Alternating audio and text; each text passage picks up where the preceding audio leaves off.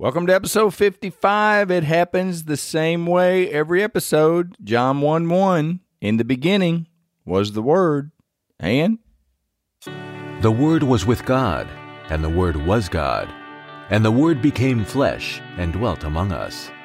Spending time in the Word of God is the best way to spend time with God. Welcome to No Doubt, No Fear, Only Believe podcast, where we will encourage, inspire, and empower you to live your best life in Christ. Here's Greg.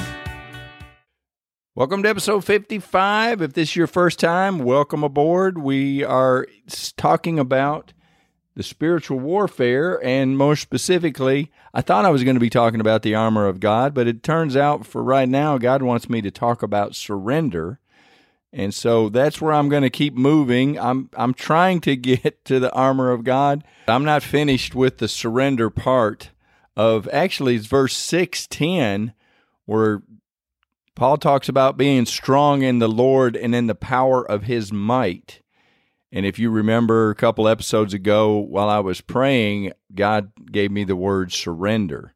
And so I've kind of been chasing down the surrender. It's not a rabbit hole. I think it's very, I, I've never thought of putting on the armor with surrender as the first step because it's not mentioned in Ephesians 6:10 but it is mentioned in Romans 12:1 where it says I beseech you brethren this is Paul same author I beseech you brethren by the mercies of God present yourself a living sacrifice holy and acceptable which is your reasonable service so every morning and if you'll look at the prayers on the five prayers or the five steps the second step that I have in that list is that presenting yourself a living sacrifice and then I put on the whole armor of God. So God has it. I, I, I just I stumbled across the right way to do it, but I've been doing this for a long time. This is my my prayer, and I'm putting air quotes. My prayer routine as I get up every morning and I pray, but I present myself, and I you know I crawl up on the altar and I surrender myself. It's you know there's a lot of scriptures that talk about dying daily, and you know to live as Christ and to die as gain and all of those things coming together. But I want to talk that the, that's the reason if you're just coming in, it's kind of in the middle of the play. If you're coming in on if this is your first episode, go back a couple, two or three episodes, and I and I kind of go into a little more detail. I want to stay with the meekness and the brokenness. Now, I, God, I, He's taking me to this brokenness part, and I really don't want to talk about this, but my favorite scripture is Revelation 12:11. In fact, I've created a whole clothing line based on it, but it's 12:11 and they overcame him by the blood of the lamb and by the word of their testimony, and they did not love their lives to the death. And I want to give you my testimony, and you know if you've listened to me that I'm kind of in that ready fire aim mentality. I read a book recently that said, you know, when you're trying to sight in a gun, and and I thought this was just a great analogy. If you're trying to sight in a gun and you you pull the trigger, you're aiming at the bullseye, but where you hit it on the target is probably not going to be on the bullseye, and so you have to shoot. You, you got to shoot to miss when you make corrections. And I guess when I've taught that perfection is not the goal, because we can't be perfect. We've got one example that was perfect, and all we've got to do tie into or by faith reach out and grab a hold of God's perfection, and that's enough. And as we go through our life, what we do is we're trying to sight this gun we call life, and we fire at something and we're attacking or we're going towards a goal or whatever analogy you want to put, you you've got to pull the trigger. You can't just sit around and that's to be doers of the word and not hearers only, deceiving yourselves. I think we got a lot of us that have got our butts in the pew and we're not getting out and doing because we're afraid we might make a mistake. Well, I'm telling you, I've gone 57 years and I make mistakes daily. And it the Bible is clear. It says all have sinned, which is missing the mark. And so I'm going to go back to the target analogy, the ready, fire, aim. When you pull the trigger, if you miss the target bottom left, you can adjust. Again, I'm going to tell you, read the word. The word will start showing you where you're missing the mark a little bit. And so just adjust. It's not a big deal. God's already died for every sin. every mistake, just don't keep wallowing in it. Just get up, dust yourself off, and fire again. Pull it up. I mean, if you're bottom left on the target, pull it up a little and go to the right. You know, just make course corrections. And again, that's a rabbit. I just started chasing my target rabbit, but I am a ready, fire, aim mentality.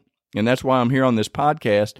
So when I heard, and I, the reason I'm telling you this is my testimony. When I heard this person come in and tell me at church the most dangerous prayer that you could pray, Lord, use me, Lord, break me, Lord, send me. And so when they when I heard that, you know, I wrote that down. I was taking notes when the person I can't I can't give credit to the person that told it because I cannot remember. I remember writing that down and thinking, well, that that don't sound that dangerous.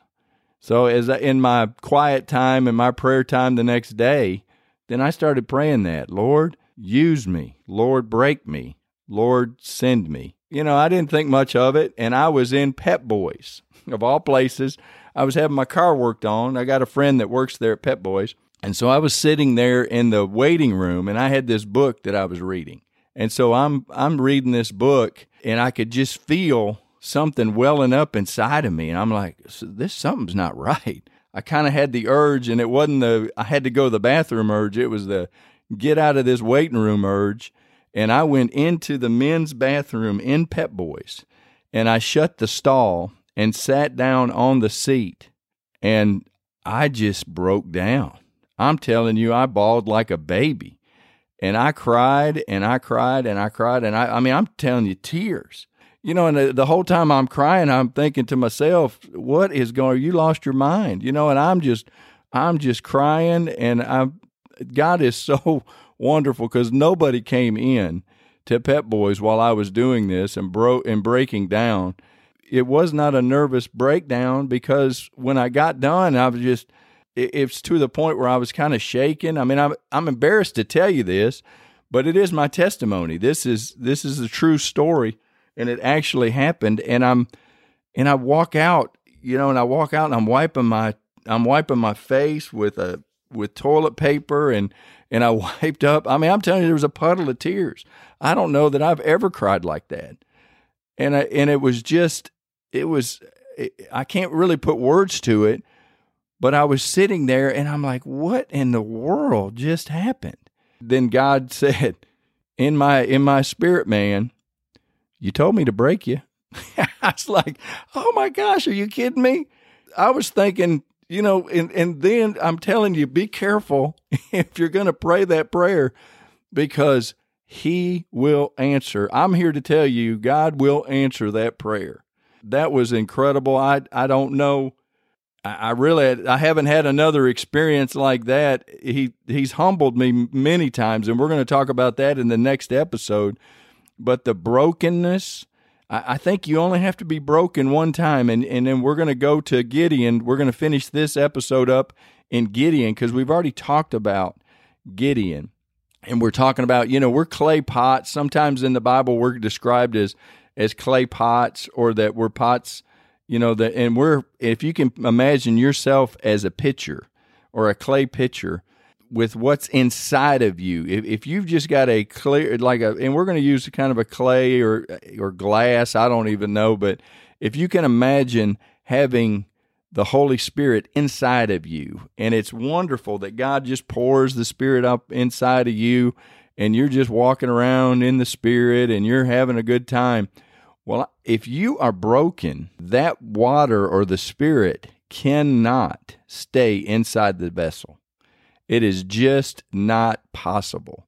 And so when God pours his spirit in you or on you, there's no way that if you're broken that it can't it can't help but spill on to other people.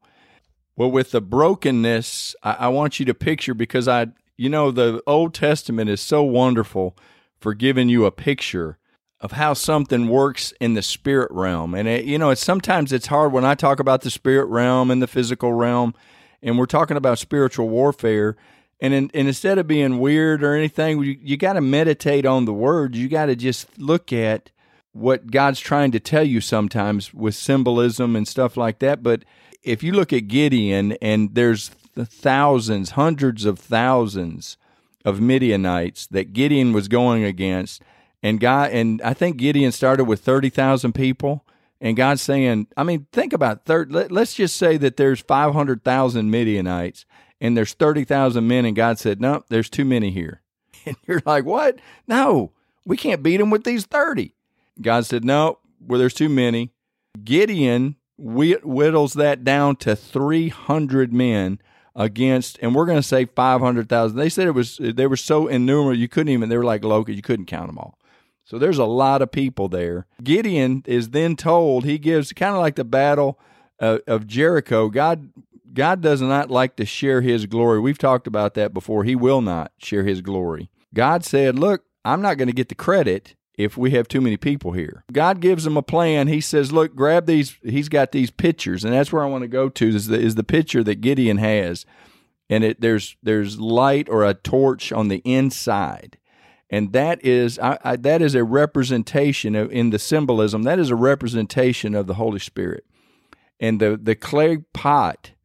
If you can picture yourself as the clay pot, and when the enemy comes against you if you are broken, he cannot stand. I, I, that's what I want, and I, this is kind of going a little bit longer, but I think it's it's going to be worth it. I, I think someone that it needs to hear this, and I, to be honest, I need to hear it again. But the brokenness, when you truly are broken before God, then God can flow through you. You're not trying to hold it all in. You're not designed to hold it all in. You're not designed to to win the battle we're talking about, remember, we go back to 610, that we're in the power of His might. So, in order to be in the power of His might, you need to use His might. And His might is not used like you would use your might. So that we're gonna we're gonna pick this up in the next episode. I just looked and I am way long. So I appreciate you being a part of this, and I look forward to finishing this up in the next episode.